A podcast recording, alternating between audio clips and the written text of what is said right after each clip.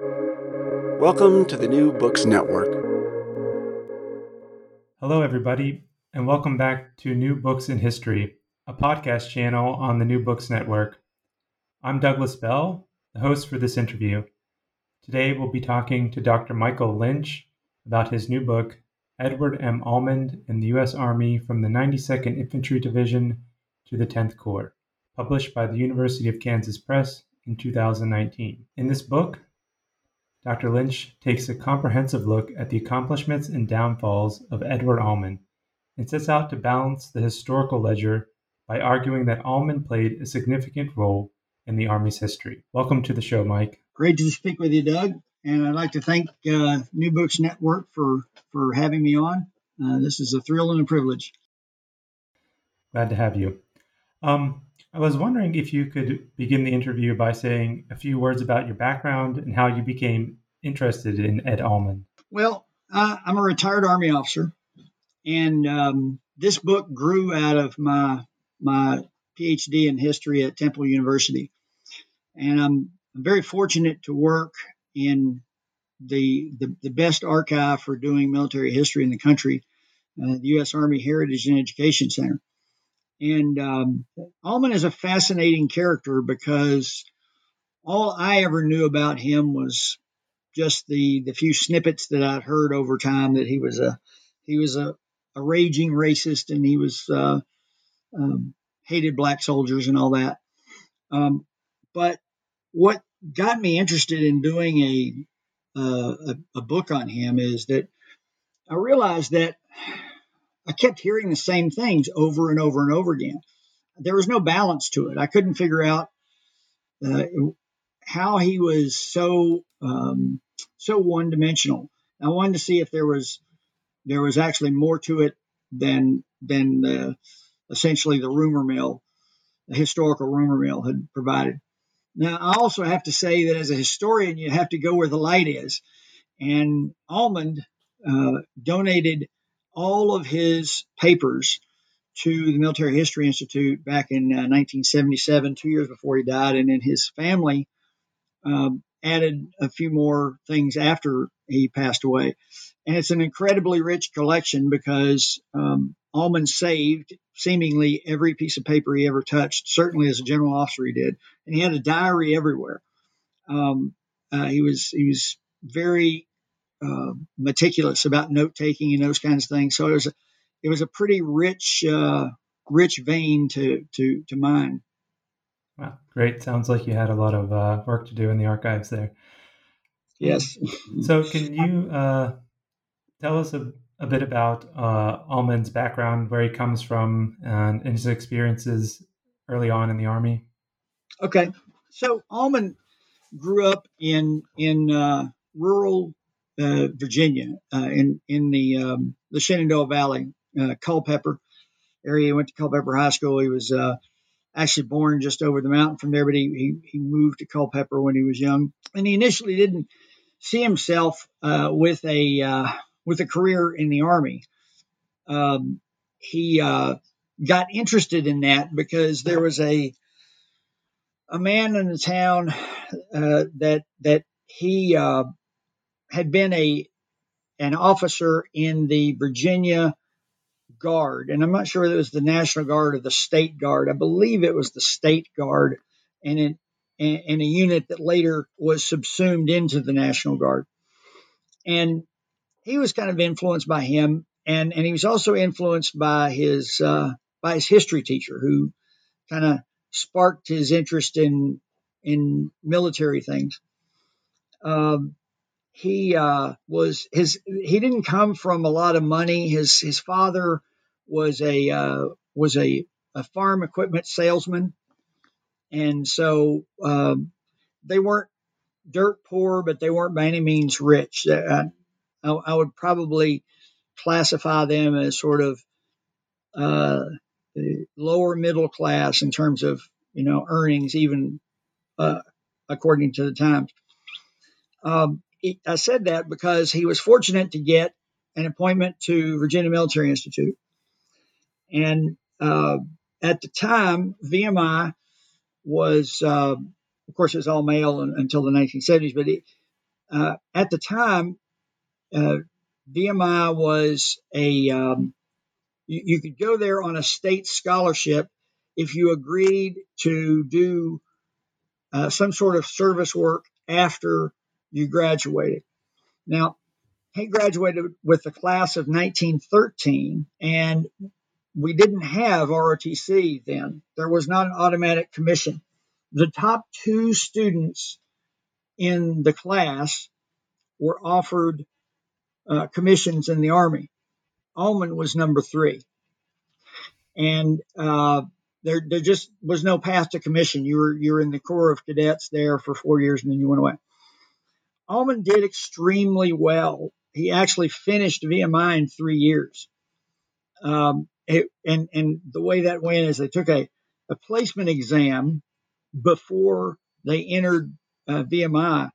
And he was actually based on his performance in high school. Um, he was he uh, placed with the sophomore class, and he did extremely well on all of his courses. And as I said, he graduated third in the class. I said that because he is he remained a, a great student throughout of his throughout his life, especially in the army. Um, now, 1913, uh, there's for the United States, there's not much going on. Uh, clouds of war gathering over Europe, but uh, the United States was very isolationist at the time. So Almond got a job uh, teaching high school uh, in Alabama, and that that became a formative period because he he met the woman who he'd later marry. But um, as the United States started moving more towards a war footing, uh, he began working toward getting a uh, a, uh, a, commission in in the army. So um, as I was, I misspoke. He graduated in 1915, um, not 1913. I don't lost my mind for a second. Um, that is important because that does not put him with the famous West Point class of of 1915, the class that the stars fell on, Eisenhower and that crew. Uh, he actually did not receive a commission until November of 1916, as we started to, to direct commission a lot of a lot of junior officers. So he's not, even though he graduated from college at the same time, uh, some of the those greats did. He was not in their cohort, if you will. Right. So the U.S. Army joined uh, World War One rather late. So did Almond um, have any experience fighting in the war, and what was that like for him? Yes, he did. Um, first, uh, he he was um, he was in officer candidate school class number one at Fort Leonard, or I'm sorry, Fort Leavenworth, Kansas. Um, there's another OCS that restarted at Fort Benning several years later. But uh, after his uh, OCS class, he was assigned to the 4th Infantry Division. And at the time, the Army was building the biggest army it ever had that we had ever had up until that time. And so there are a number of of uh, expansions.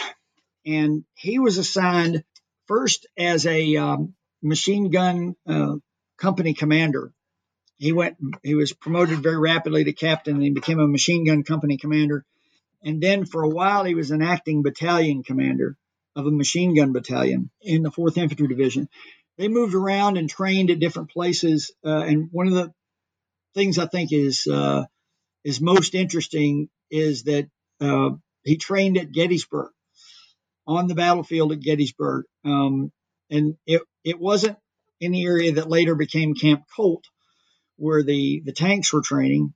Um, but he was uh, on the field at Gettysburg for several months, and then uh, moved to North Carolina for several months, and then he eventually shipped out uh, with his unit out of uh, Newport News.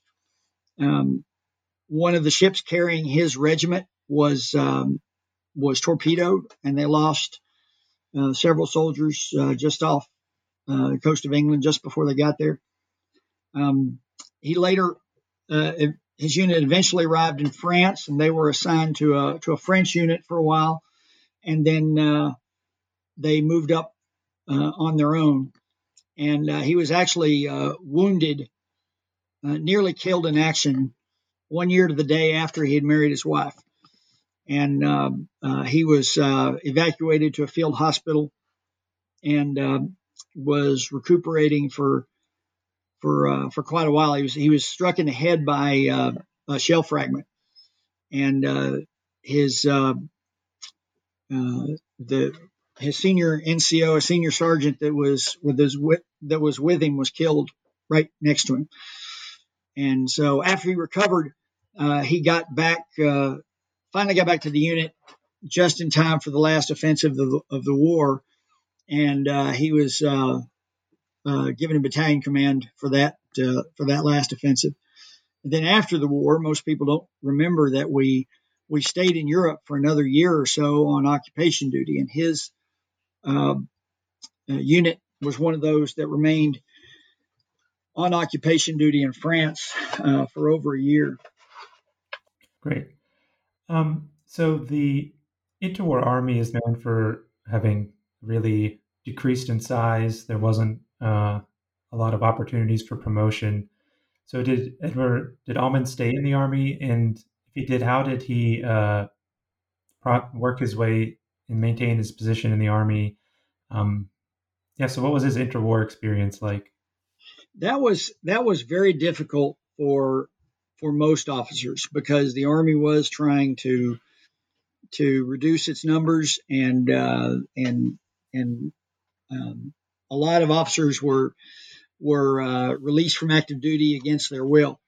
Uh, they had to petition the Army to be allowed to to remain on active duty, and um, uh, Almond was able to do that. He got very, very high marks from his uh, from his regiment commander and his brigade commander. His uh, brigade commander was a Brigadier General E. e. Booth, uh, who really kind of took him under his wing and and uh, mentored him uh, before they came back to the states. And and then he argued on Almond's behalf to stay on active duty, and and he was able to do that. but like almost all the officers uh, at that time he he took a rank reduction. He had been promoted to uh, to major, uh, but then he reverted back to captain after the um, after he returned back to the to the states, and he remained a captain for several more years. Did Almond? Um, what were his assignments during this period? Did he attend? Go ahead. Yeah, that that's where the um, uh, his role as a as a student comes in. Um, he said at one point that he really didn't like teaching, but that's not really true. Uh, that that that's sort of army bravado. Uh, he really he relished uh, being a teacher and he relished being a student. He was a tremendous student of his craft, and so um, the first place that he went to teach uh, before the war, he had taught at Marion Military Institute, and it was kind of a combined uh, high school college. And uh, when he went back, he became uh, the professor of military science of the Marion Military Institute, and and started raising their ROTC program. The Reserve Officer Training Corps was a, new invention just just uh, in the World War One era, and so he um, spent some time doing that. Uh, after that, he went to the um, the infantry officer Advanced course at Fort Benning. Um, after the infantry officer Advanced course at Fort Benning, he was uh, ordered to remain in place as an instructor. That is an indicator of of of a good a good student. The Army's done that for for generations. Uh, you know, the best the best students are often held over to be to be instructors. And so he was uh, an instructor in the tactics department. He was teaching uh, machine guns and that kind of thing uh, in the same era that um, the uh, the assistant commandant was uh, Lieutenant Colonel George Marshall, and he served with um, uh, another major who outranked him just a little bit was Omar Bradley, also taught in the tactics team. And several of the um, the senior commanders of World War II would also also were teaching there at around the same time. Uh, he was there from about 1924 to 28, and um, uh, the uh, that's where he, he he was marked as a Marshall man. Um, Marshall could pick out. He was a very very good judge of character, and and that's where he picked up on Almond. Um, there's some other rumors about about uh, Marshall and Almond's relationship we can deal with later if you want, but that that's that's where they met.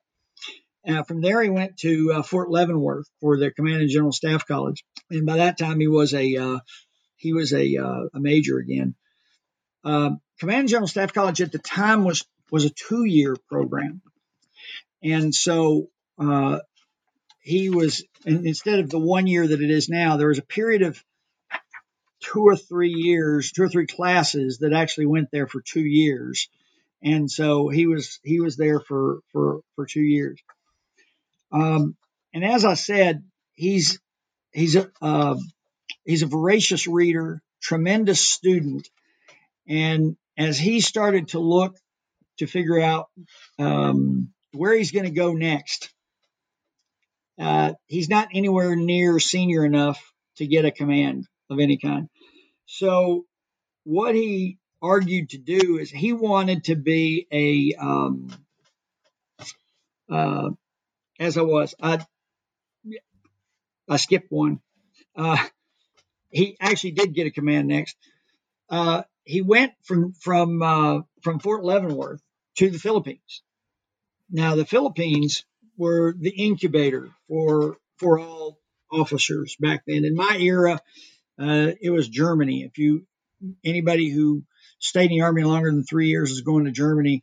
Uh, back then, it was the Philippines, and it was the only really the only overseas posting we had, and it was a it was a premier posting. Everybody wanted to get it, so uh, he commanded a battalion in the Philippines. Um, now, the Philippines at this time,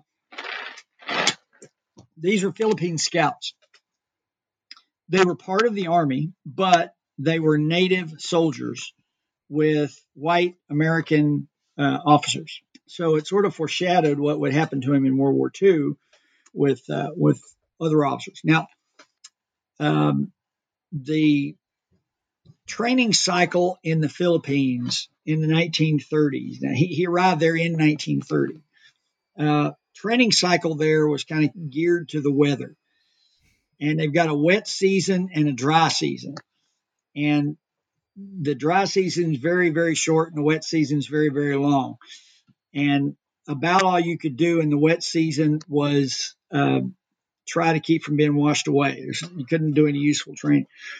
So he very quickly tired of what, in in certain ways, the Philippines had become uh, a rest area, even though it was the only overseas posting. So he developed a river crossing technique, um, and that technique was in today we think about bridging and where we put engineers and that's that sort of thing. They didn't have anything like that then. And you know these are these are uh, uh, foot mobile infantry and and uh, not even horses, mules. So uh, he developed a training plan to cross a river. I've forgotten how, how wide it was, but to cross a river using only the unit's organic equipment. So literally, you know, blowing up trousers to make uh, rafts and those kinds of things. So they trained on it, trained on it, and then did a large exercise to uh, to demonstrate the capability. Now, Almond was nothing if not a very good promoter, and he knew an opportunity when he saw it. Um, so he got film crews there. He invited the governor general. Um, I think Mrs. Theodore Roosevelt was there. Teddy was gone by that time, but he was she was back in the islands visiting, um, and all of the the glitterati of the Philippines were there to see them um, cross this uh, cross this river. Uh, and they did they did very well. They took lots and lots of pictures. Um, those are some of the the best pictures that I was able to look at. You see a whole string of you know there, there's a there's a technique for teaching mules how to swim across the river. you know, they had mule skinners.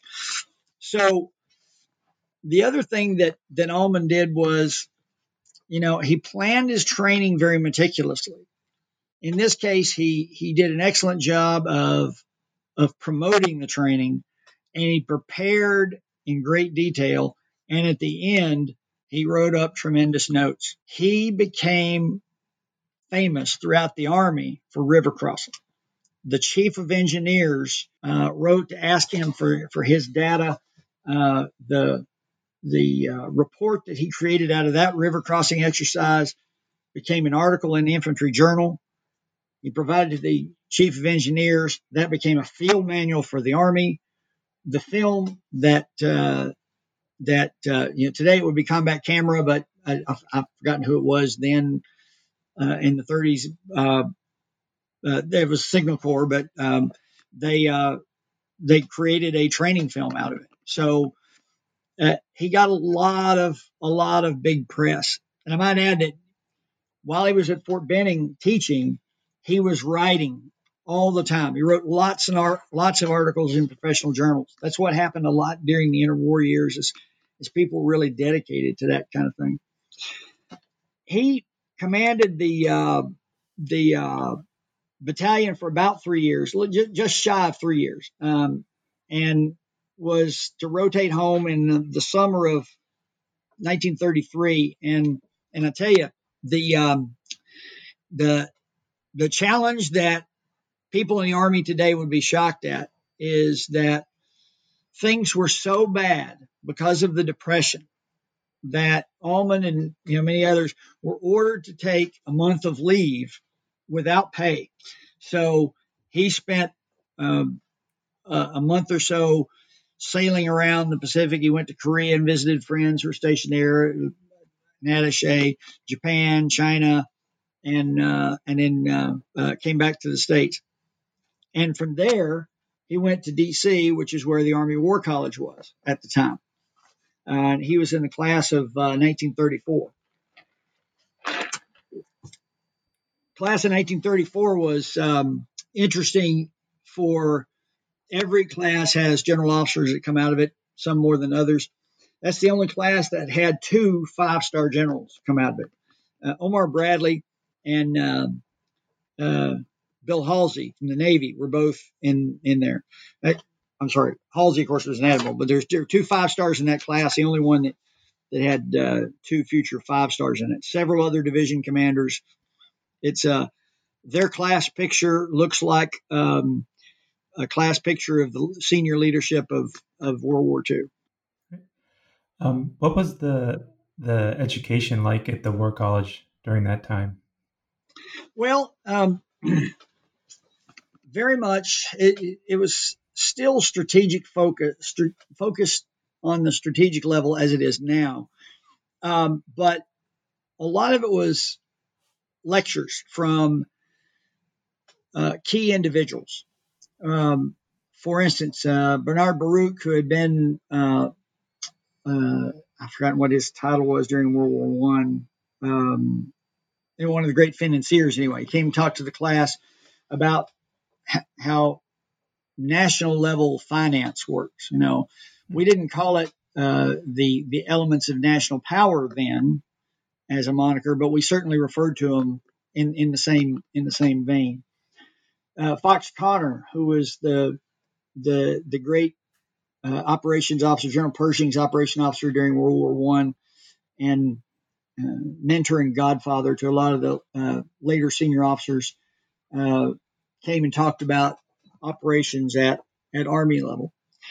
They also did some things that um, that we would find kind of strange today, but when you look in the context of the time, they weren't really that that strange.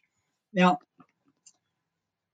um, I'll come back to their projects in a minute, but one of the things that they did was uh, they did a lot of Civil War battlefield staff rides. That was a key part they did a lot of planning for homeland defense.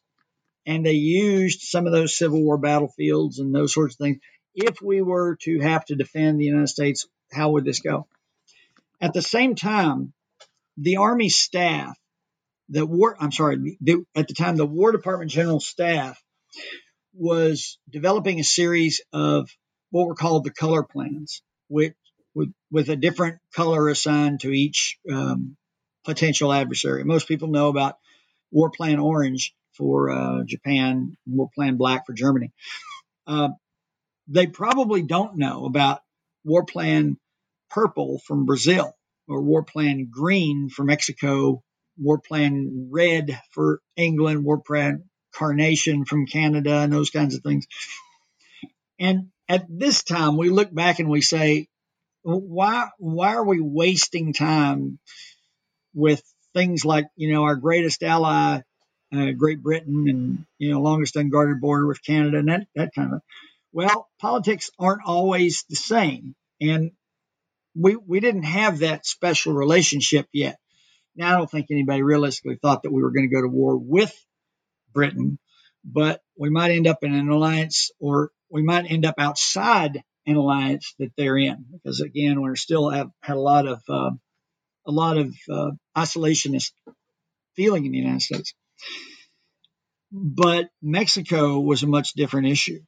Uh, Mexico had started, uh, you know, the revolution that, that, eventually led to the the uh, crossing the border back in 1916 uh, was still a pretty serious uh, event. I mean, the the Mexican politics were pretty much uh, dangerous at that time. And it might not be the Mexicans, it might be German and or Japanese influences which were happening throughout Central and South America at the time, as Almond was going to find out later. The other thing they did is they did uh, uh, projects. Um, some of them did individual projects, some of them did projects together with other people, um, similar to, to, what Army War College students do today. Um, Almond was involved in a in a project uh, designing uh, what he called a strike force, um, and uh, that was based on the the the sort of new army plan that the chief of staff at the time, General Douglas MacArthur, developed, where the country was divided up into into sort of numbered army areas. We had to have plans to defend those areas. Um, some of them were amazingly prescient, like uh, Navy Captain Bill Halsey looked at uh, what are the Japanese intents in uh, what, is the Japanese intent in the Pacific. Pretty interesting for him to get that. So um, World War II breaks out. Um, where is Almond when the war starts, and what are what's what are his what's his assignment? Well, let me let me back up uh, to cover a couple of interwar um, jobs he had. At the time he graduated from War College in 1934, the War College was actually part of the War Department General Staff. It was literally a section in the War Department General Staff. Most people after um, after the um, uh, War College went to the General Staff. He wanted to go to Operations Division or at that time was called War Plans Division. But he was kind of disappointed. He, he went to uh, Military Intelligence Division. Today be G2. And he was assigned as the Latin America desk officer. Now, what's interesting about that is the guy who got Mexico um, spoke Spanish. Almond did not speak Spanish. Almond got all the rest of Latin America south of Mexico. And uh, he had 19 countries to watch, and and the um, the other guy only had one. Uh, he went into that like he went into everything else with great detail, and uh, uh he was dealing with uh, attaches and those kinds of things. Uh, really watching to see what influences the Germans and the Japanese were having in South America, especially, and it, it was a real eye opener. Uh, we don't read much about that if if you're not a South American specialist, but there was significant, um, uh, both commercial and military. I mean, purely above board, you know, selling uh, Datsuns and uh, and then also military influence. After that, again, he, he doesn't see a role for him to to command anywhere, and this sort of insatiable desire to go to learn more, he asked to go to the Air Corps Tactical School at Maxwell Air Force Base, Alabama.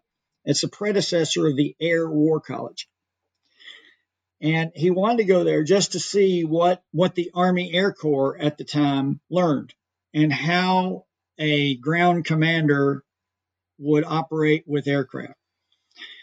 That was important for several reasons because he learned a lot about how the Army Air Corps operated, and it's going to play into a lot of his future when he when he gets to Korea. He also discovered that he absolutely loved to fly. Uh, they came out of there with an observer rating, and, uh, and from then on, he logged every single hour he took in, in, an aircraft. It didn't matter if it was a civilian airplane, a military. He he just loved to fly, and that's going to come up uh, a little bit later. From there, uh, he was um, again he had sort of pick of the litter. Uh, no, no good jobs available. Good meaning command. So he asked to attend the Naval War College.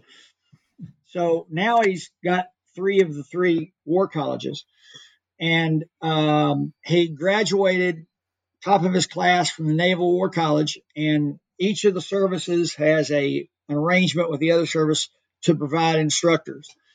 Um, Navy asked for Almond because he did that well. Uh, they wanted him to, to, to come there and teach.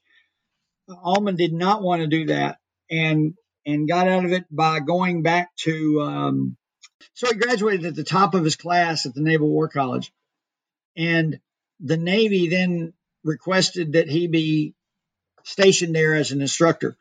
Again, a mark of his skill as a as a, as a student. Uh, absolutely did not want to do that. He was even though he's a voracious student, he was kind of tired of school by that time.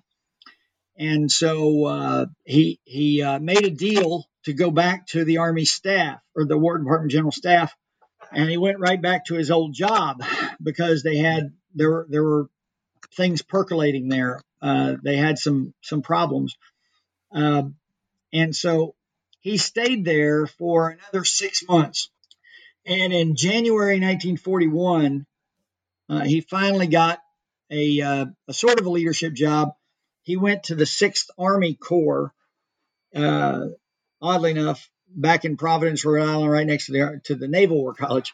Uh, he was the the operations officer of the Corps, and they did a large. Uh, and then he, then he became the chief of staff.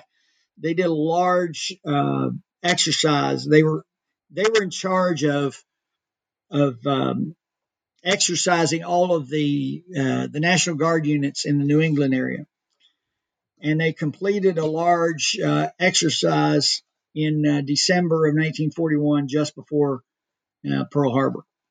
So he's in Rhode Island when Pearl Harbor happened. So what is happens to Almond? What's the mobilization like, and where does he end up? Right. Well, uh, it, it's funny. He was actually the day of Pearl Harbor. He was he was uh, he was in Washington, uh, and uh, uh, he was at a football game. Uh, the the Washington Redskins were playing the the Philadelphia Eagles, and it was blood sport just like it is today. And they literally had an announcement, just like you see in the movies, where you know military um, personnel call your unit and uh, that's how he found out. So he goes racing back, and about um, a month, well, a couple months later, that they were pulling senior officers out very quickly. The chief of staff went out; he replaced him.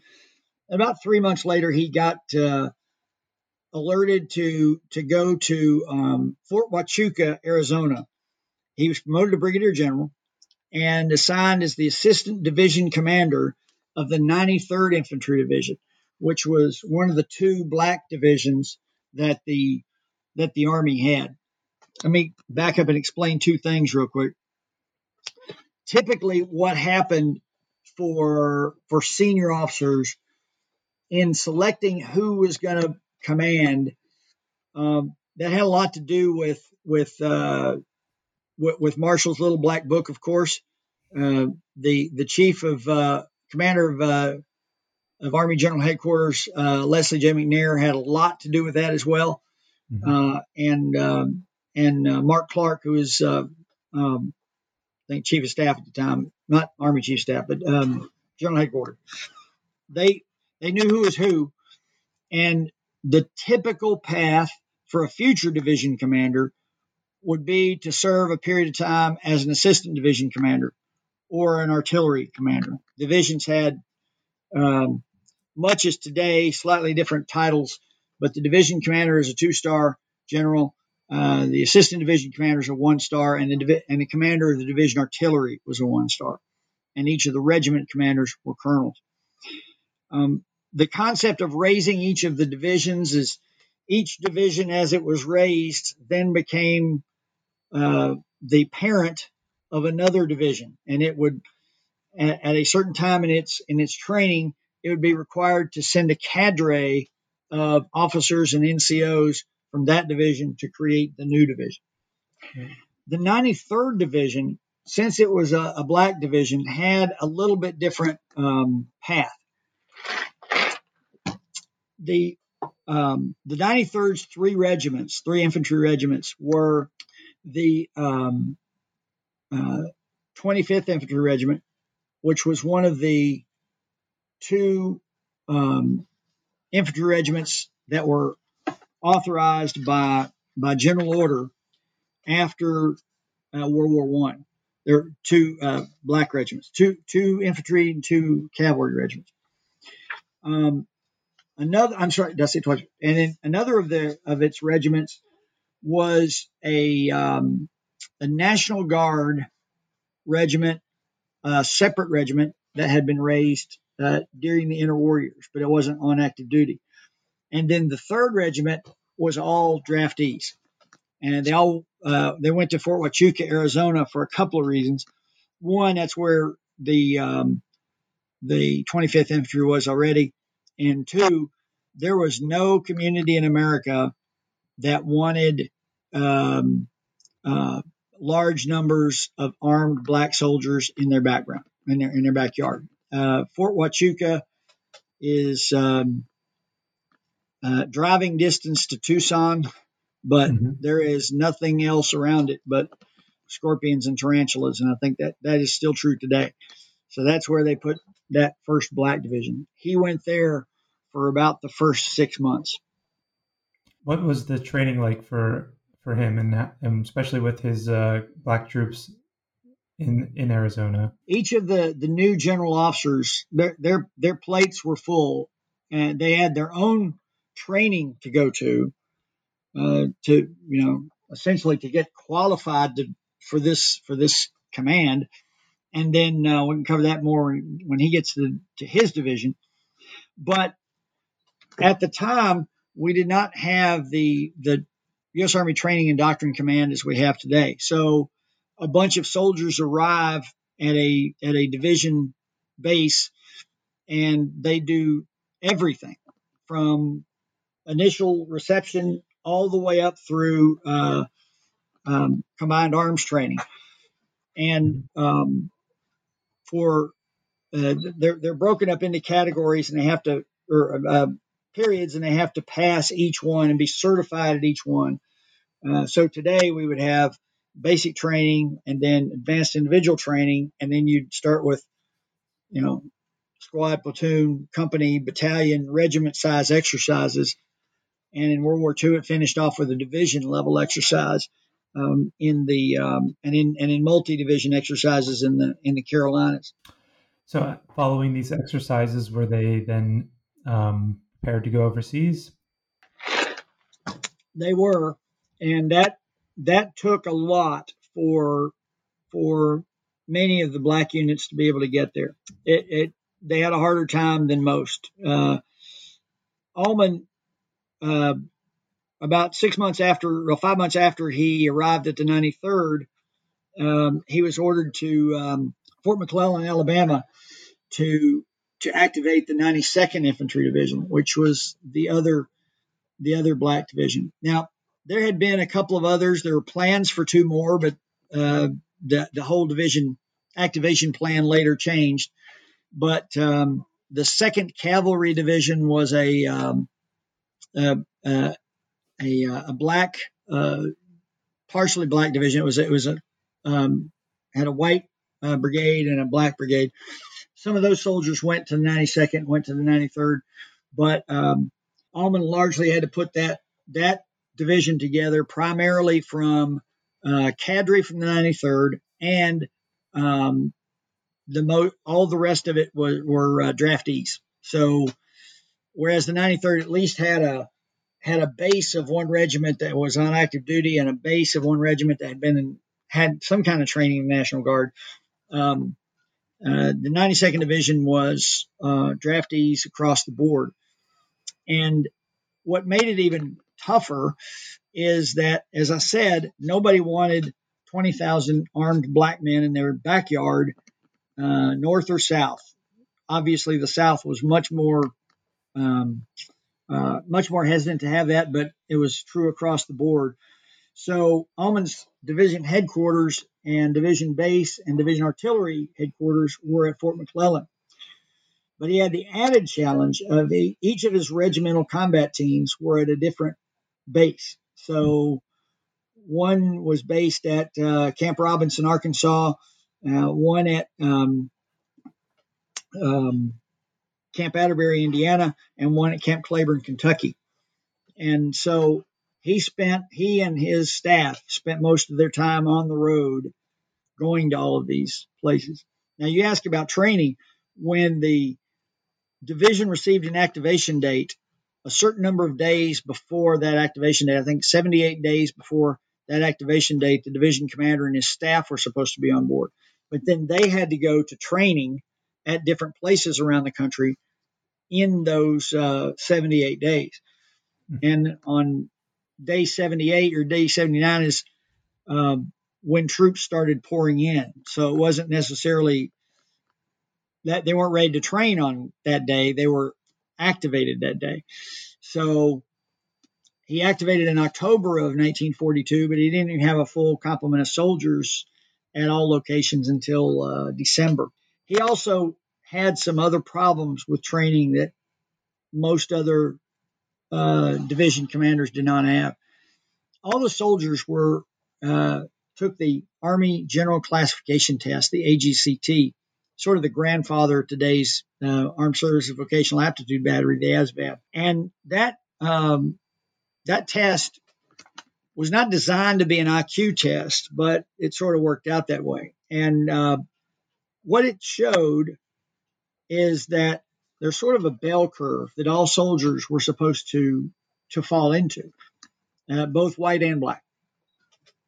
And what it showed was the average bell curve for for for white soldiers would put, you know, one to two, three percent in category one, maybe maybe five percent in category one, and category one is where where you get um, officers those those guys will be off to to uh, to OCS.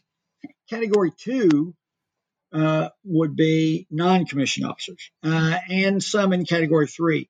The idea was that the bulk of the soldiers would come out of out of categories two and three, um, and in Category four were kind of the the marginal performers based on um, education level and that kind of thing. Now we all know that there can be smart people who lack education, but those were this is a pretty good bell curve that that really did root out uh, those people. Well, for black soldiers, there's also a category five uh, because they did even worse than than some of the white soldiers.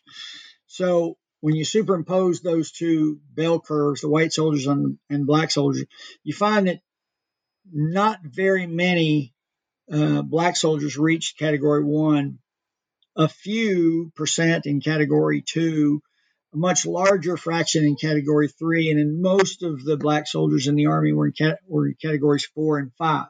Um, when the 92nd Division soldiers took their AGCT, that bell curve looked something like that, except that 13% of the division 13% of about 20,000 soldiers were illiterate and could not take the test. So an eighth of of uh, you know the the force. Mm-hmm. Uh, they also had many more significant medical problems, and all these come from from from the lack of of of opportunities that these uh, civilians had had um, in civilian life before they came on active duty. I mean, the the uh, the black schools were not anywhere near what what uh, white schools were in terms of, of quality, and nobody cared about that. Or none of the white community cared that that those those blacks um, black schools were not doing well for their their students, and and the um, the black schools weren't funded well enough to be any better. Uh, they lacked the that your your average soldier from World War II uh, had had lived through the Depression, and that was a tough time. There's you know, mm-hmm. uh, nutrition was not nearly what it is today. We certainly didn't have that many fat soldiers. Uh, you know, rickets and scurvy and things like you know that we read in history books. That was that was common then. But even so, those white civilians coming into the army to become soldiers were still in much better, uh, much better physical medical shape than than their their their black counterparts. And in most cases, just because they had uh, better facilities and better, generally speaking, better uh, access to facilities. Um, it's certainly not like it is now, um, but uh, because a lot of people did come from from poor parts of the country, but nevertheless, there was a there was a sharp sharp difference between those uh, soldiers. Now that said, there were there were uh, there were smart soldiers. There were there were, were soldiers both black and white who did very well in AGCT, and just like uh, for the white divisions, the the soldiers who were in Category One went off to OCS or they went to the Army Air Corps. Um, the Army Air Corps really irritated the ground army by, by scooping up all of the the soldiers who did best on the test. Um, of those that remained, and Almond discovered this, the ones who were in technical jobs, such as artillery or engineers, uh, did well. They were, in the medical people, they, they did very well. They were, they were cut above the infantry. That's where he had his biggest problems was with the infantry. Because of those problems, and uh, for whatever reason, soldiers uh, don't complete training. You know, people soldiers falling out all the time, and uh, they had to get replacements. Mm-hmm. Uh, soldiers would go away to OCS and come back as lieutenants, and so they had to be integrated in.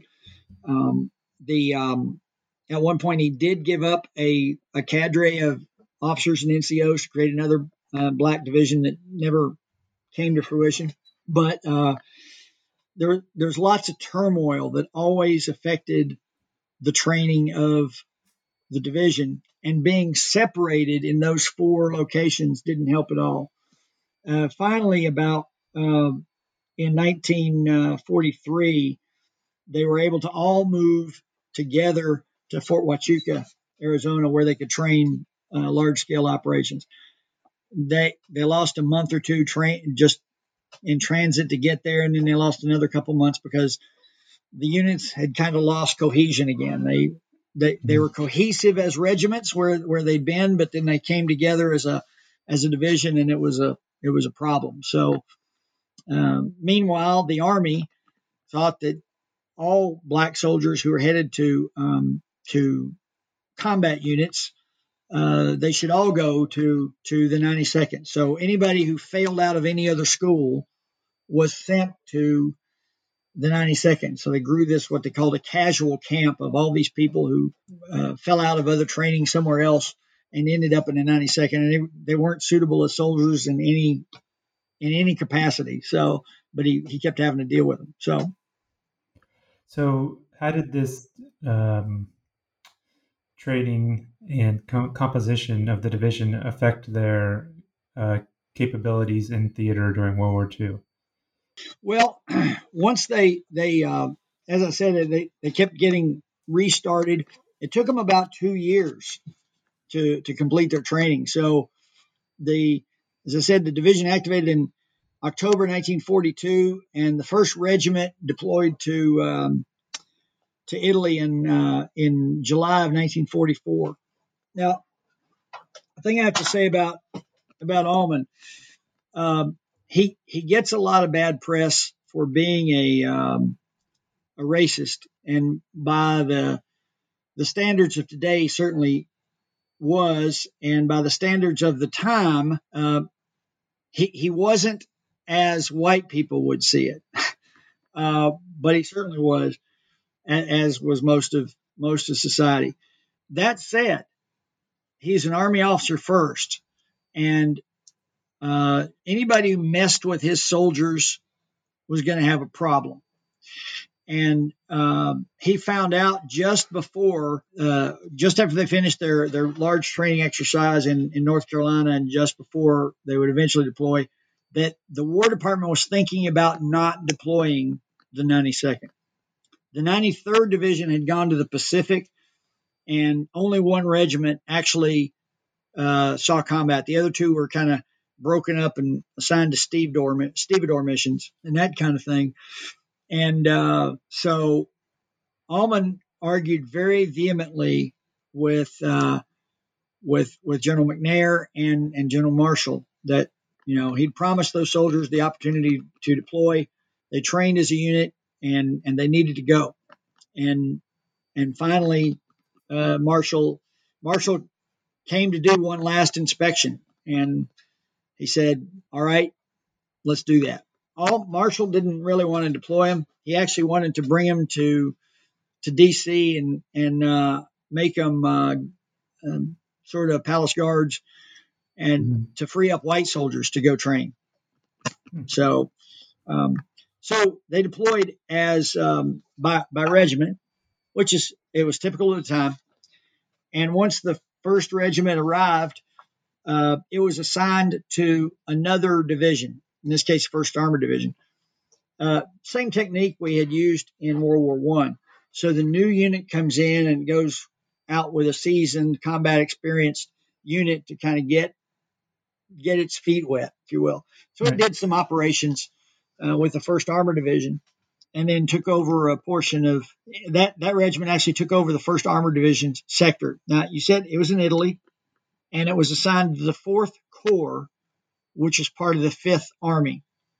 Um, and uh, the the uh, General Mark Clark had um, I think three corps there, and then the uh, the British um, Eighth Army was on the other. It was on the on the western half of the the, the Italian boot, and the Eighth uh, British Eighth was on the the eastern half on the Adriatic Sea. So um, First Armored Division went to do some uh, reorganization.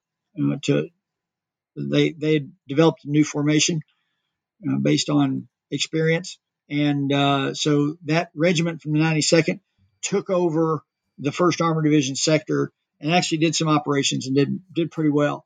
The rest of the division arrived in uh, in in October, and uh, and and Almond arrived and and um, and took command, I think, about the, the 1st of October.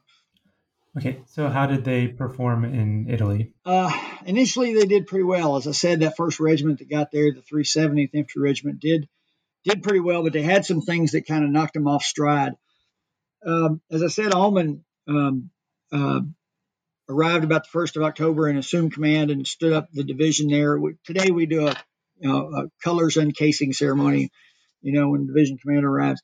Uh, two days after that, the division chief of staff who had led the advance party over was killed in action, and so that that disrupted the headquarters pretty quick.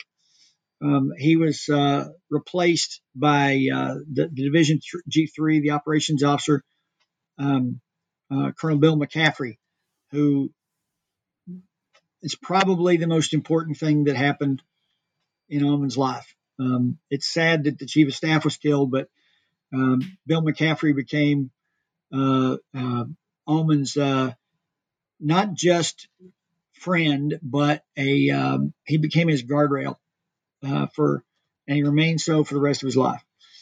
Um, but um, the the other thing that happened is that the the division gained a new regiment, um, by this time in the war, this is uh, October 1944. Um, you know, Rome had had had been captured uh, June 4th, 1944. That was kind of overshadowed by Operation Overlord, and and the Fifth Army was just stripped uh, to the bone to to provide forces for the invasion of of southern France, which took place in uh, in August of uh, 44. Mm-hmm. And so there was lots of reorganization happening then, and it was really considered a, a kind of a backwater theater, uh, which is certainly why the 92nd um, went there. But nobody really considered that there's anything happening after after Rome, when in fact there's a whole lot happening in Italy after Rome.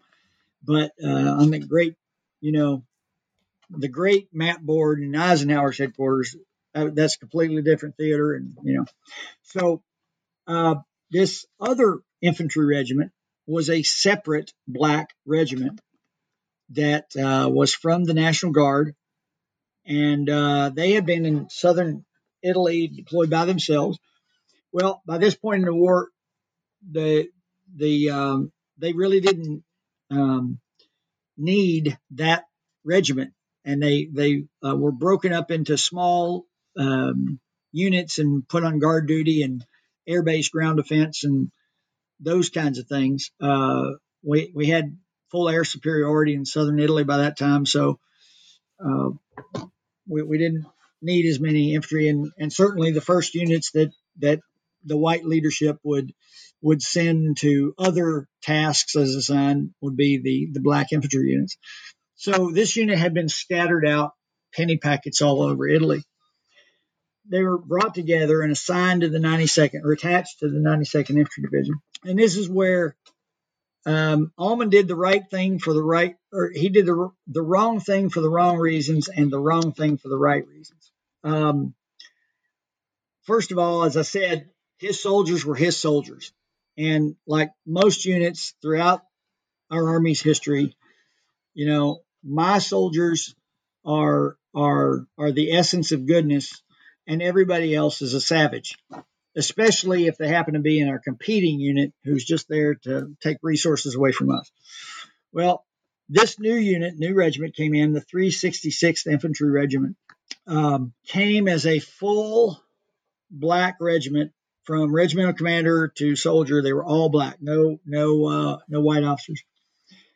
Um, Almond distrusted them because they were a new unit that he had never seen before, and also because he wasn't sure how he felt about those black officers. Um, here's where he, he he he messed up, but for the right reasons. As I said, we took uh, new units and plugged them into seasoned units.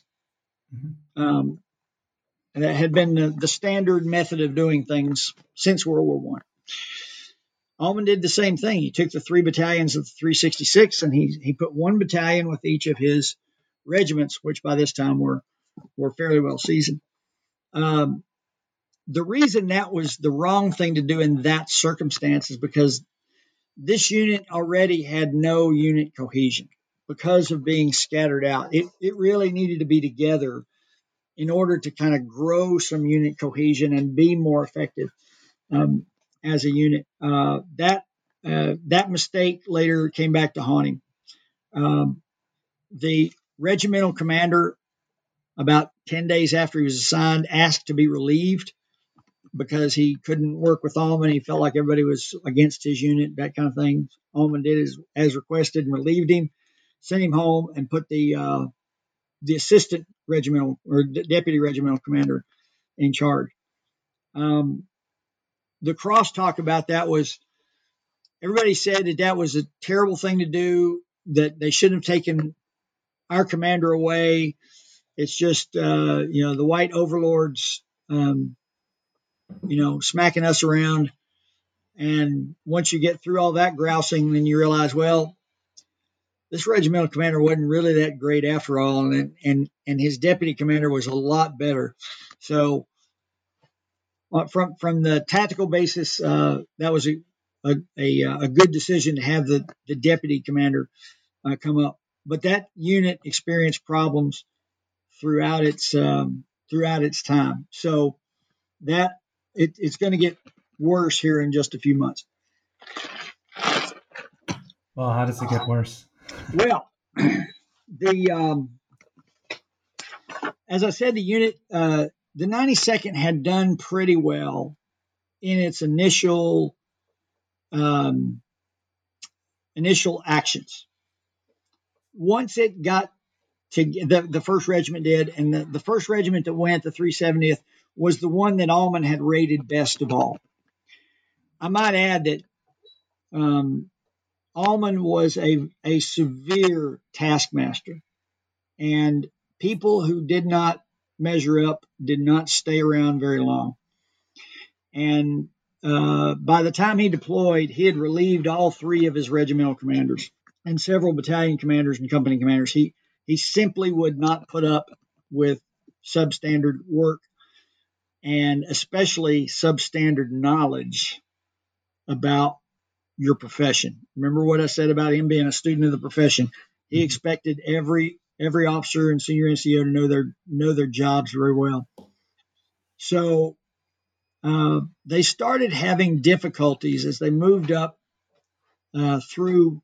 Um, they're, they're up in the, the southern Alps, uh, which aren't aren't really Alps yet, but they're they're certainly high hills. And there were a couple of places where they they ran into problems, and several of the units broke and ran, and most of those were in the unit that had been attached to them, the 366th Infantry Regiment. What, what's interesting about the 366th Infantry Regiment, by the way, is uh, they had all their black officers. Uh, by and large, they all had a much higher education than the uh, than the the black and even some of the white uh, officers in the rest of the division. Um, Seven of them had PhDs. There were several lawyers who were um, not not JAG lawyers. They were lawyers infantry, in the infantry. Um, many of them had gone to most officers had gone to either Howard University or uh, Wilberforce University, which were Howard's kind of the West Point for uh, for for black officers, and Wilberforce is um, similar. Um, despite that, I think there their unit cohesion just they just didn't have it, and it, it broke down a lot. And when I say they broke and ran, um, they had Almond had to form what he called straggler lines uh, of MPs to stop units who were you know pouring down off hills and those sorts of things. Uh, all units had those, um, but they were especially pronounced in the 92nd and especially in the in the, the 366th Infantry Regiment. Now, the um, well, he's going to form an opinion later on. He wanted his soldiers to succeed, and he really believed that he was the best uh, one, best person available to help them succeed. Uh, McCaffrey the guy I mentioned before uh, believed that also, and he thinks that he thought that Almond was put in command because of his training ability. And Marshall essentially said that Almond, uh, Almond could get, if anybody could get the best out of him, it would be Almond. Um, so he really did want them to succeed. This wasn't him sitting there thinking, okay, they're going to get mowed down and then I'll, I'll get pulled out to another command. He he kind of knew his career rose or fell on what they did. Um, even he agreed that um, there were certain special individuals who did extremely well. And one of those was Lieutenant John Fox. Uh, he's an artillery forward observer. And at uh, Sommocolonia, Italy, in uh, December 1944, uh, the the Germans are making a huge push against uh, against the North. At this part of the war, um, after the fall of Rome, Italy had had switched sides, were allied again, but there were some Italian units that were they were either individual units, partisan units, or units that were being forced by the Germans uh, to to attack the Americans. So they were attacking this town, Sommocolonia, and um, uh, Lieutenant Fox uh, stopped the attack with a, a ferocious artillery barrage, and um, a, he called in fire in his own position, hmm. and and and was killed. Um, in the 1990s, uh, he uh, his uh, sacrifice was finally recognized, and he was awarded the uh, the Distinguished Service Cross, which was later upgraded to the Medal of Honor. Mm-hmm. So, um, it all came to a head in February of 1945. Almond had, de- had designed this large uh, attack uh, to attack along the, the coast. They call it the Ligurian coast there, uh, and north the northwest coast of, of Italy, and to attack up through some hills. And the um, uh, he got every bit of of fire support that he needed. He had units attached to him. Um, infantry divisions at the time were not like today; they didn't have tanks. Uh, that were part of the division. They were attached, so he had several more tank battalions attached, and uh, he had air support. He had what whatever he needed, and and the uh, the attack failed miserably. Um, the 366 itself uh, pretty much collapsed as uh, it just utterly collapsed. Um, they their casualty rate was very high. It was mostly uh, people lost on the battlefield. Um, the worst part about that was that everybody by this time was watching the 92nd. And so he had his corps commander, um, uh, General, um, um, I'll think of in a second. Anyway, his corps commander was there. Uh, Army Commander General Mark Clark was there, and General Marshall, who happened to be touring Europe at the time, was all there to watch this collapse and Almond knew he was probably going to be relieved. Uh, people have asked me, you know, why did Almond not get relieved after this horrible three days in February of 1945? And what I said a minute ago that um, Marshall and the entire leadership of the Army figured if Almond couldn't get anything out of him, and it couldn't be done. So they did the best they could do. Um, so no no mark on Almond. Um, there were some leadership issues uh, from regiment on down, but I think this is the point at which Almond decided that black soldiers as a group cannot um, cannot function. Um, black units would be unsuccessful. Interesting how the Army is going to play that later on, but um, Marshall asked him what he needed to do to succeed. And he basically placed his hand on the map right behind all the the infantry and said all the artillery engineers all those guys all those are good. They're fine. They're doing well. Artillery was tremendous. He needed everything above that line. All the infantry needed it replaced. So marshall agreed. And what Almond did was to reorganize the division he took all the best soldiers out of the regiments wherever regiments they were in, and he put them in the 370th. That was his best. Uh, he took 370th marginal performers out and put them in the other two. The 365th and the 371st were the other two organic regiments he'd brought with him, and he sent them back to the corps training area to retrain. Uh, they had new soldiers now, and uh, and uh, and then they were they were put in in uh, First Army Reserve and then Corps Reserve uh, to be used elsewhere, but they, they need to go back for training. The 366th, which was the separate regiment, um, was broken up and um, they built at least two general service engineer regiments out of the 366. 366 infantry was inactivated and just didn't exist anymore. And they went off to, to other units and they didn't serve in combat anymore um, to replace the two regiments that were pulled out.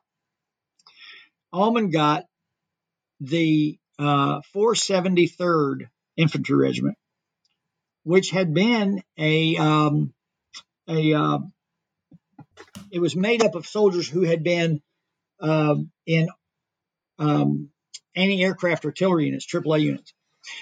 As I said, the Allies owned the skies in Italy, and we really did not need all the AAA units we had. So several of them were were reconfigured in, into infantry regiments, and uh, 473rd was one of those as a white unit, and it was uh, commanded by um, a guy that really didn't cut the mustard with uh, with Almond, and Almond got rid of him and got um, um, oh the great airborne leader. Anyway, think of his name a second. Um, he uh, commanded uh, that regiment, and then to fill out the third regiment, Almond got the 442nd Infantry, the Nisei Regiment. Now, let me just say a little bit about the Nisei because this was a an absolutely stunning regiment. The the the 442nd had already been in Italy. Um, they had uh, uh, stumbled a little bit on at at first, but then uh, after about their their first battle, they uh, they they found their feet and it they became tremendous. They became the 442nd of legend that we know. Um, they were well on their way to being the most decorated unit in the army already.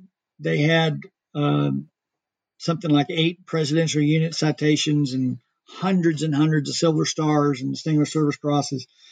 Uh, after the um, uh, the fall of Rome, they were switched to uh, they were part of the invasion force and went to uh, went to France. They did the same thing in France that they had done in Italy, and they just they just tore the place up. Uh, then they got orders to go back to Italy, and this time they left their their artillery battalion uh, in France, and they just came as uh, as as infantry, and they were they were attached to the division. Initially, there was some friction uh, because the Nisei, you know, want to know, you know, why are we here in Italy cleaning up somebody else's mess, and what are these people done? What what have they done? And in their first attack, uh, as one of them put it, they they gained more ground in in six hours than than one of the black regiments had done in, or the, that the division had done in six months. And so they want to know, you know, why are we here? But then they started to realize just how much discrimination that the, the black soldiers had faced, and they they felt a little little bit of kinship with them. Um, there are some uh, fairly famous people in the in the 92nd at this time. Uh, Lieutenant Edward Edwin Brooke, uh, later senator from Massachusetts, was a uh, was a lieutenant in the 92nd. Um, Vernon Baker was one of the lieutenants. We'll talk about him in a minute. And then out of the uh, the 442nd Infantry had uh, a, uh, a young lieutenant who had been promoted, battlefield promotion, um, named um, uh, Inouye from Hawaii. Uh, he was in the hundredth uh, hundredth battalion. Uh, Daniel Inouye was uh, was was nearly killed in an assault, and um, uh, the the um, Association U.S. Army put out a, a little uh, booklet this year about about him that shows what what he went through. It was just tremendous. you you just can't believe that uh, that somebody could go through what he did. He was his right arm was completely mangled and, and useless. Uh, he went to the hospital and he had to have many, many, many blood transfusions. And he said he realized later that uh, the transfusions he received were from black soldiers, and they saved his life. So he became a champion for for uh, for for uh, civil rights and and uh, and African Americans for the rest of his his career in the in the Senate. Um, while he was there uh, in in the hospital, he he was uh, uh, met a another young lieutenant from a from a, a different infantry division in the in the corps or in, in the in the neighboring corps uh, named Bob Dole. So Lieutenant Bob Dole and Lieutenant uh, Daniel um, Inouye were actually met uh, while they were in a hospital recuperating with very similar injuries, as it turned out, mm-hmm. and then of course served for decades together in the in the Senate. Now, I mentioned Vernon Baker. Uh, Baker was uh, one of those who was uh, incredibly heroic, and he later got the Medal of Honor in the 1990s. But what's significant about him is that he was the first soldier to receive the Distinguished Service Cross in the in the division. If you read um, Baker's uh, biography or autobiography, there's a lot of a lot of bad blood between him and and Almond and white soldiers generally, but uh, really, um, I think he uh, he got a fairly good shake. I mean, he, he got the he got the Distinguished Service Cross while he was there. Um, he deserved Medal of Honor 50 years later. Maybe he deserved it then too. But unlike John Fox, uh, John Fox's award was actually stopped at division headquarters. Almond did not believe at that time in um, in rewarding failing efforts, even if they were, were heroic. Hmm. He later changed his thoughts on that when he got to Korea. Right. So, what did Almond do between World War II and the Korean War? Okay. Just after uh, the war ended, uh, he turned over command. He was ordered to, to, the States to take command of the 2nd Infantry Division, which was headed to Japan for the planned invasion of Japan. So uh, he turned over command of the of the 92nd to his uh, assistant division commander Joe Wood, and, and um, went back to the states. Uh, he took a little leave en route. Uh, he's supposed to go to, to uh, Camp Swift, Texas, which is right right outside Austin, and uh, but by the time he got there, the war was over, and they were they were in in uh, they were then demobilizing the army instead of uh, instead of preparing for the invasion. He commanded the second for another uh, uh couple of years, well, another year or so, and then um, he got orders to go back overseas uh, based on time overseas. He was had few less time overseas than his than his uh, brother brother general officers did. So he went to uh, to uh, AFPAC Armed Forces Pacific headquarters in Tokyo. He went to uh, General um, MacArthur's staff. He'd never met MacArthur. Uh, he had no connection with him at all. As a matter of fact, uh, he was in that category of people that, Mar- that MacArthur suspected deeply because, uh, first of all, he had never worked for him, so therefore that made him suspicious. And he had worked for uh, Mark Clark, so he was suspicious of him. That's kind of one of the amazing parts about Almond's story. Almond went from a complete unknown, an outsider with suspicious credentials, uh, to being MacArthur's one of MacArthur's most trusted confidants, and he did that in about two years. So, what what was uh, Almond's role when the Korean War started, and how did he get uh, into his legendary position? Okay, um, he was the um, he was the chief of staff of the military side of Far East Command.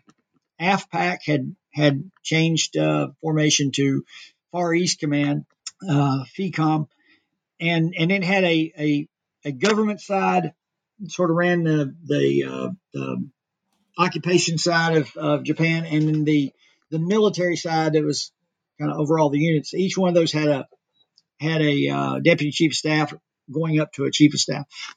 Well, he was the chief of staff uh, just before the uh, the war started, but he'd been the military side deputy chief of staff for for most of that time um, when the war started and MacArthur be- began planning to send troops, um, and at this time, uh, the United States had had excluded Korea from our defense perimeter.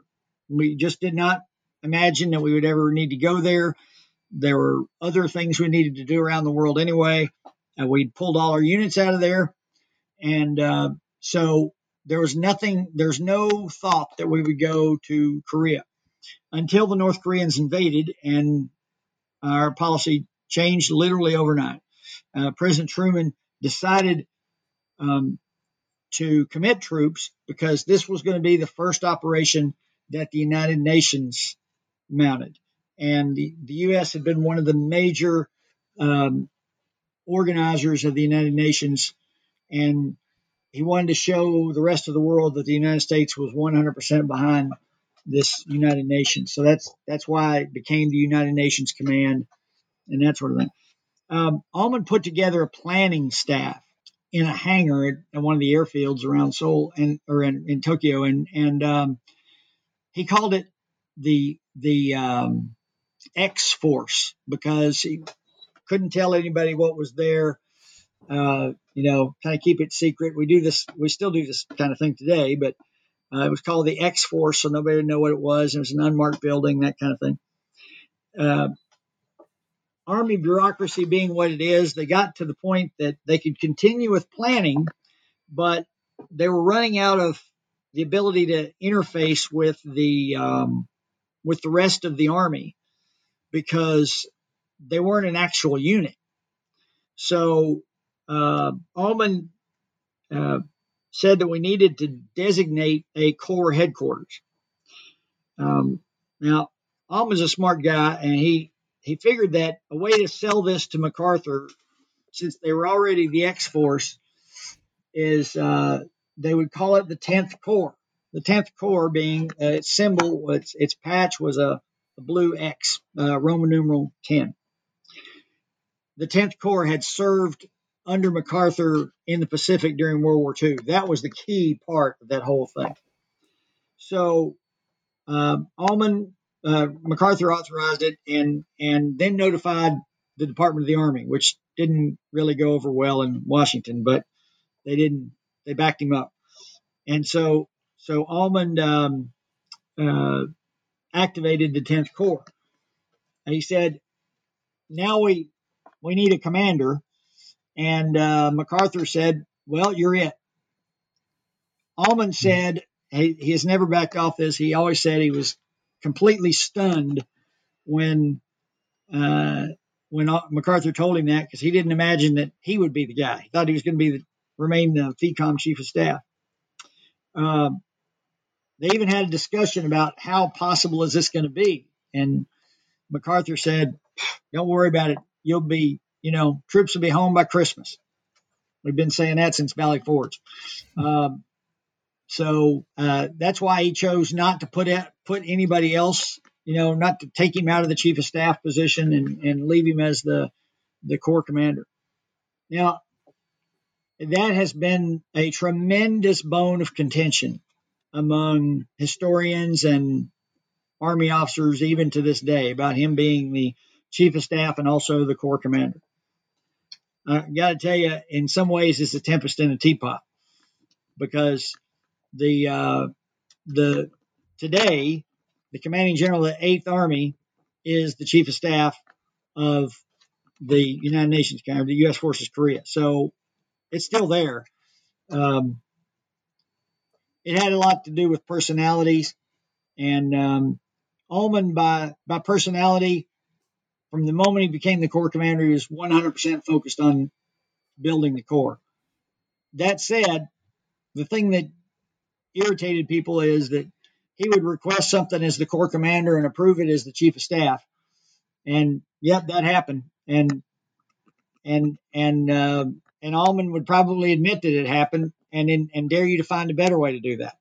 So, you know. So, how did the Tenth Corps um, perform in the Korean War? Surprisingly well compared to given its history. And to back up a little bit, the the the the Eighth Army had been um, deployed uh, to to the south the southern portion of Korea and eventually backed up into the southeast corner, what became the Pusan perimeter. Uh, General Walton Walker was the uh, the the Eighth Army commander, and um, he took at the time there were there had been four divisions in in uh, Japan on act on on um, on occupation duty. There were no corps headquarters, uh, and and there were no corps headquarters in um, in the Pusan perimeter. It was the Eighth Army, honchoing uh, four divisions or parts of two, um, with more to follow. The army was in bad shape at this point. Um, there were there were no. I think 82nd Airborne was the only completely full unit. Um, uh, the only full uh, regiments in the army were black regiments, which is an odd switch because mm-hmm. um, they had no place else for them to go. But they, um, um, each regiment was had one inactive battalion. The tank battalion of each uh, division was inactivated. Lots and lots of there were holes everywhere and then um, this also happened right after one of the draft laws had expired, and there was delay getting the next one in. So even the units that were there were not full. So um, Ulmann had uh, initially uh, two divisions. One was the 7th Infantry Division that was uh, on occupation duty in in uh, Japan. It was stripped to fill um, units that were deploying into Korea. Um, and again, just like Italy in World War II, it was scattered in penny packets all over its sector of Japan. Uh, they hadn't really done any combat training, uh, and they were fi- the uh, MacArthur went to President uh, Syngman Rhee of Korea and said, "We need we need help. We need people." And they they gathered up Korean citizens, uh, literally press ganged them, threw them into trucks, and and took them to a ship and sailed them over to to Japan and handed them off to the Americans. Hmm. And so the the Seventh Infantry Division gained like eight thousand Koreans. Uh, they became what's known then and now as the Korean augmentees to U.S. Army, KATUSAs. And uh, interestingly enough, let me just jump to the to the present for a second. The Second Infantry Division, which is assigned, you know, uh, most of it is assigned to Korea. Um, it's it is actually an international division, and it's sort it's half Korean and half American. It's it's called the Second U.S. ROK Division. So um, back to 1950, uh, these KATUSAs came in. There was language barrier. There's a training problem, and and very little time to do all this. So uh, they trained as well as they could, which in most cases was not very well. At the same time, the um, uh, the the units in the states were were no better. In many cases, worse. Um, the First Marine Division was activated and sent to uh, sent to Japan also. But the 1st Marine Division, President Truman was ready to get rid of the Marine Corps. And the Marines had almost ceased to exist by this point. Uh, 1st Marine Division did not exist at all. Uh, there was one infantry regiment at um, at uh, Camp Pendleton, California. Uh, the artillery regiment was full.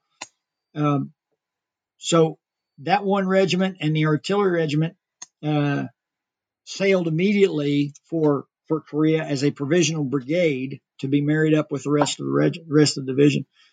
The rest of the division came from uh, all over the United States, uh, and and uh, Marines on guard, different places, uh, recruiters, reserve unit, Marine reserve units uh, from the Second Marine Division, in Camp Lejeune, and uh, and even I think that the most to give you an example of how badly it, they were strapped, the last unit to join the 1st Marine Division uh, was um, 3rd Battalion, 6th Marines, which was afloat at Cyprus, sailed around the world and landed, reflagged as the 3rd Battalion, 7th Marines.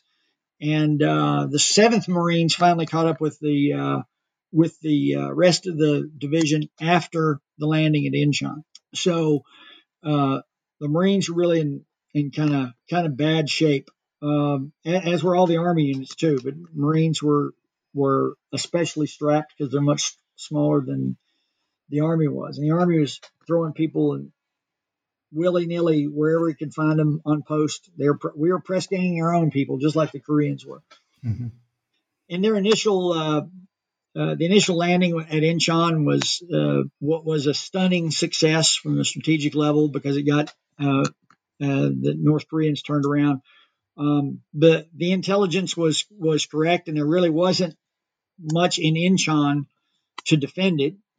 And so the landing mo- except for the initial Marine landing, most of it was initially unopposed, and the uh, um, it really, with the exception of one of the beaches, uh, the the 17th Infantry Division and most of the Marines just uh, got off the ship on a uh, at a at a uh, a jetty and uh, or a dock. Um, not not too many not too many Marines hitting the beach there, but um, Incheon's captured fairly quickly, and then there was moving on to Seoul. Uh, Seoul fell uh, pretty quickly. Uh, MacArthur was pretty um, much more um, sanguine about how that was going to happen, uh, but they they they did eventually uh, capture Seoul, and um, this is one of those places where uh, they had a great plan until the truth changed, and the truth changed right after Seoul. Right. So how did um, how did Almond and his division fare in Korea? Well, as I said, the first the first part up to and including Seoul, and then the next part went pretty well. Here's why the truth changed. Um, MacArthur got permission to to having cleared Seoul to continue to push uh, the North Koreans up across the 38th parallel and then a couple weeks later after that to continue to push them up to the Yalu River, which is the border with uh, with China. Um, but in order to do this, it it caused a tremendous reorganization of everybody in Korea. Um, MacArthur loved a good assault landing. I mean, he had spent the whole Pacific sending um, amphibious operations around the Pacific Incheon had succeeded beyond anybody's wildest dreams, and he and everybody figured, okay, we thought he's a lunatic, but we didn't say anything then because he's uh, you know a demigod. But turns out he's pretty smart, and we got it right. So he might be right this time. Well, he wasn't really. what he wanted to do was pull the 10th Corps out and land them, make another assault landing at Wonsan on the uh, on the east coast which would cut off a lot of the time spent driving around the peninsula and that sort of thing. Lots of reasons that that, that, that didn't work quite as well as anybody hoped it would. And it ended up being an, an unopposed landing because the the ROK Army had pushed the North Koreans so far north that it was no longer uh, no longer a threat. Um, Almond for this operation, once he hit the beach with the uh, 7th Infantry Division and the 1st Marine Division, he was assigned the 3rd Infantry Division, which had experienced some of the same problems that the other ones did. And matter of fact, it's uh, they they had so few people they they had inactivated one regiment back in the states and put everybody in two regiments, and they were assigned a third regiment, a separate regiment from Puerto Rico, and uh, they didn't meet them until they got on the beach. So um, Almond assaulted up to the um, uh, up to the north to the Yalu uh, with uh, the First Marine Division, the Seventh Infantry Division, and the uh, the Third Marine Division, and that's where it all started to go very very badly. Um, uh, several things happened to to cause that. One is that the the North Koreans had moved so fast uh, it was just a pell mell pursuit. Everybody really thought the war was over. Uh, mm-hmm. When they were waiting to land at Wonsan, they were just making plans for what happens next. And so they really thought that this was kind of a mopping up operation. They didn't really give any credence to the to the North Koreans. Second, there um, depending on who you talk to, uh, they're, they're, the intel was not as good as it should have been. The the the the FECOM intel and the the corps intel and the Eighth Army intel didn't didn't really match. And even if it had, again, they didn't really put much credence in the fact that the, they were North Koreans. They started to see some Chinese, but they really didn't put much stock in that either because they figured, you know, the Chinese aren't really going to, you know, attack with thousands of human wave assault battalions. That would be crazy. Um, and then the other thing that happened was that um, Korea then experienced the worst winter it had had in decades. And um, the temperatures, especially inland, uh, dropped down to to life-threatening levels. We're talking 30 below zero. And equipment breaking and people freezing to death, that, that sort of thing. In the midst of all this, the the Chinese did exactly what uh, Intel predicted they wouldn't, which was they uh, they attacked with uh, human wave assault battalions, and um, that uh, the Chosin reservoir was was um, was sort of ground zero for the attack that came against Almond's half of the um, of the perimeter. Now, part of the the discussion that's gone on over the past several years is Eighth Army was in the west, uh, Tenth uh, Corps was in the east, and they were not they're not really linked up. Almond was supposed to Almond sent patrols to try to link up with them, but um, that terrain in in that part of of North Korea looks like the Alps, and there's just no there's no good east west roads really anywhere in Korea. There's one or two. Most of them run north south, and and there really wasn't any any way to to effectively get between um, uh, to run any sort of lines of communication between the Eighth Army in the west and the Tenth Corps in the east. What you could do, however, is uh, sneak in hundreds and thousands of, uh, of dismounted uh, Chinese infantry, which is exactly what they did. Um, they were uh, not heavily armed or armored.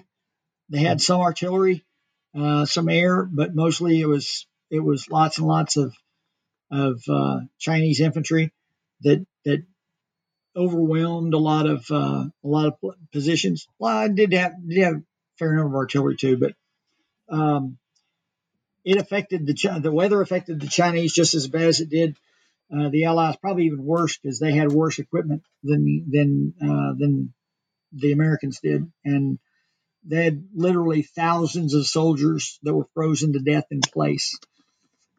So that started a um, what later became when when when um, MacArthur realized how bad it was, he ordered uh, Eighth Army and Tenth Corps to retreat back to the south, and um, that started really the longest retreat, re- retreat in U.S. Army history. And the um, um, Almond was very he was um, he was very moved by how things had been in the Pusan perimeter just a few months before. And as chief of staff, he'd gone over with with MacArthur and seen how MacArthur was dead set against uh, evacuation from Pusan. Um, he wanted to make sure that this was not a a Dunkirk where everybody just dropped everything and ran for the beach. Um, he evacuated using the, many of the same ships that had made had landed him there, but he did it in a very well ordered fashion and managed to keep all of his material and uh, troops as together as possible. And so um, when he arrived back in South Korea, they had some reorganization to do, but they were they were ready to go back into combat again, and they did. Um, can you talk a little bit about Almond's legacy and what he why he's important and why you think he's been overlooked. Yeah. Well, his legacy really came from those two those two actions. Everybody knows him as as the racist from World War II and and as MacArthur sycophant from Korea. Um, uh, to a certain extent, both those are true. But what it's much more nuanced than that because I think what we've done for Almond the racist, um, he's been he's been Hitlerized, um, and by that I mean this: there are people who want to assign him as as being the only racist. He was the racist in the army in the 1940s. Nobody else was. Uh, that gives everybody else a pass. Um, and I think that's wrong because the army was a a paternalist organization. I don't think it was the army would not have considered itself racist. It considered itself paternalist. It senior officers understood what the challenges that black soldiers faced as civilians before they came in the army, and they felt they needed to take care of them from a you know paternalist kind of uh, standpoint. That said, and that paternalism is, you know, it, it, it's somewhat akin to what the Army does. You know, if you're in my unit, I'm taking care of you, even if I hate you. Um, but the country itself was racist, and and and it, it was simply the water that everybody swims in. There are people who have said to me, "Well, you know, you can't um, you can't just say he's a product of his of his environment and leave it at that." Well, that's true, but that's a that is an absolutely true statement. That is the environment. And by making Almond the racist, then we let everybody else off the hook. And it, in fact, was a racist, discriminatory society. And it is very, very tough in these days, especially when we see all the things that are going on in this country. Um, and and we don't like to look back at the the um, the greatest generation and say they were racist. Well, they were. My dad is a World War II veteran. You know, um, he had certain attitudes. He wouldn't consider himself racist. Um, the um, Almond's grandson is uh, is a friend of mine, um, which I later met him as part of the research for this book. Um, he doesn't like it when I call his grandfather a racist, but I wouldn't like it if you called my grandfather a racist either but he was. And and I think if we if we just assign that to one person, we let society off the hook. And what when I say the environment, there's an, there are some important considerations here. Almond was born in 1892. Plessy v. Ferguson, uh, the Supreme Court decision that decided in separate but equal segregation was decided in 1896. Almond retired from the Army in January 1953, and Brown v. Board of Education, which finally did away with separate but equal, was decided was handed down in 1954.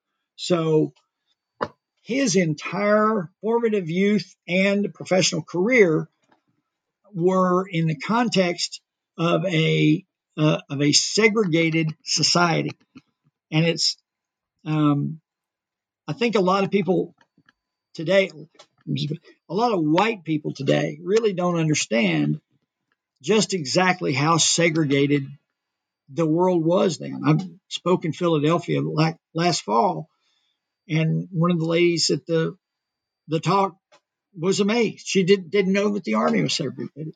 So we forget those things, and uh, and then we see all the things that are going on today and we think, why is this happening? Well, this is why it's happening. And the other thing is, um, I'm sorry, go ahead. No, if you want to finish, go ahead. Yeah. The other thing he's most noted for is his relationship with MacArthur. Um, he certainly was MacArthur's greatest champion. Uh, and MacArthur helped him out, you know, a lot. But but I think the part that is missed there is what I what I referred to a few minutes ago. He he went from non-entity with questionable credentials in, in MacArthur's eyes to being one of MacArthur's most trusted confidants in a little under two years. And how did he do that? He did it by being a a tremendous officer who who who who got things done. Uh, he made he made the staff run, and um, he made his peers, superiors, and subordinates trust him. And and I think that's what that's what every officer has to do. He was also a tremendous uh, judge of of character too. I said, you know, he relieved people right, left, and center. One of his regimental commanders he relieved in World War II in training, he had ordered the, even though the division was segregated, he ordered the officers' mess to be integrated because they're officers first and white or black second. One of his regimental commanders resegregated his own mess, and Almond relieved him. So um, that's when I say that he was a great judge of character. On that side, he relieved a lot of people. On the other side, the people who didn't get relieved became general officers. Uh, there's a great picture of the 10th, him with the 10th Corps staff, and every single one of his regimental commanders and every single primary staff officer except one uh, later became a general officer, and uh, the one was because he was murdered uh, in in in civilian world. But um, the uh, uh, and and that that that sheer competence, uh, which came out of his uh, voracious appetite for reading and study and and his ability and his teaching ability. That's that's the nuance that a lot of people uh, miss with Almond. Well, Mike, um, we've taken up a lot of your time. Um, are you working on any new projects? Well, I I have a couple things I'm I'm uh, working on for work. Oddly enough, in the, in the Pacific area, uh, but um, more importantly, I think my mo- my next uh, civilian project I'm starting to to think about and gather data on now is the um, um, Operation New Arrival, which was the um, the resettlement of Vietnamese refugees uh, right at the end of um, of uh, the, the, Vietnamese War in uh, in the United States. So I think that's that's where I'm gonna gonna try to go next. Well, sounds like a, fascinating project. Um, thanks for for chatting with me, and we look forward to your next project. All right. Well, thanks very much. I appreciate it. And once again, I, I appreciate the opportunity from New Books Network to to uh, talk about uh, my book.